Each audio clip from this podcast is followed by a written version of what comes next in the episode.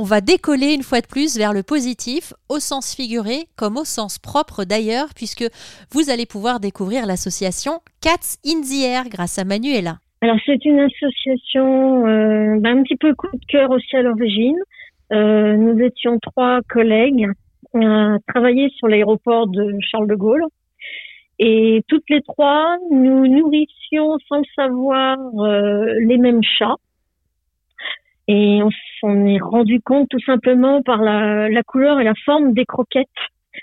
Et on s'est dit, bon, on a fini par se contacter. Donc c'était un chat au terminal F, euh, puis un autre chat sur le terminal E. Et voilà, on a fini par se rencontrer et la belle aventure a démarré en février 2016. Alors moi déjà, euh, j'étais assez bluffée de découvrir effectivement qu'il y a des chats qui vivent euh, dans l'aéroport en fait. Ah mais il y en a une énorme quantité. Il y en a moins puisque depuis depuis 2016, on, a capturé, stérilisé et placé à l'adoption.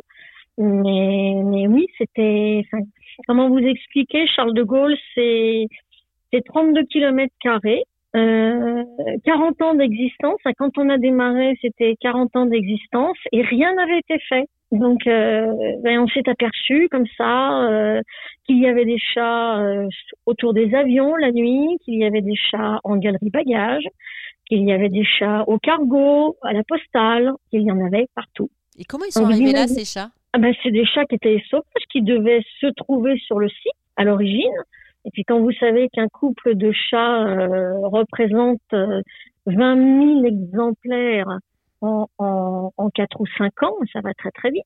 Donc vous décidez avec vos deux collègues de créer une association. Tout à fait. Alors il y a le début, hein, il y a se dire tiens on ferait pas une association, le faire vraiment, et ensuite dans le concret, comment ça se passe avec votre association? Alors dans le concret, il a surtout fallu euh, obtenir les autorisations du propriétaire des lieux, c'est-à-dire Aéroport de Paris. On ne fait pas ce qu'on veut, c'est c'est un site complètement différent aéroport de Paris et pour Charles de Gaulle est présent sur trois départements, le 77, le 93 et le 95. Donc il a fallu obtenir les autorisations de la part d'Aéroport de Paris de mettre des, des trappes, de capturer, de stériliser et également de la part du préfet des aéroports parisiens puisque euh, nous étions amenés également à capturer en zone dite réservée, c'est-à-dire sous douane. C'est-à-dire qu'il y a des chats qui arrivent à passer la douane. Des chats qui vivent depuis, qui vivaient depuis 40 ans euh, euh, sous les galeries bagages, euh, dans les sous-sols, dans les,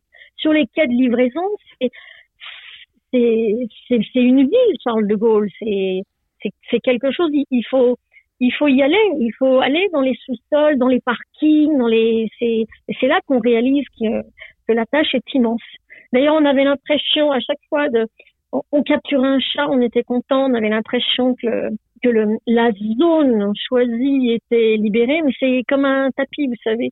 Vous êtes content parce que vous avez retiré la poussière euh, du coin d'un tapis, mais le tapis, il a quatre autres coins et quand vous, quand vous soulevez les autres coins, ben, c'est toujours une grosse surprise. Merci encore Manuela. On laissera évidemment toutes les informations sur rzen.fr pour toutes celles et tous ceux qui ont envie de soutenir votre association qui s'appelle Cats in the Air et vous œuvrez, je le rappelle, pour la sauvegarde des chats qui se trouvent dans les aéroports d'Orly ou encore de Roissy.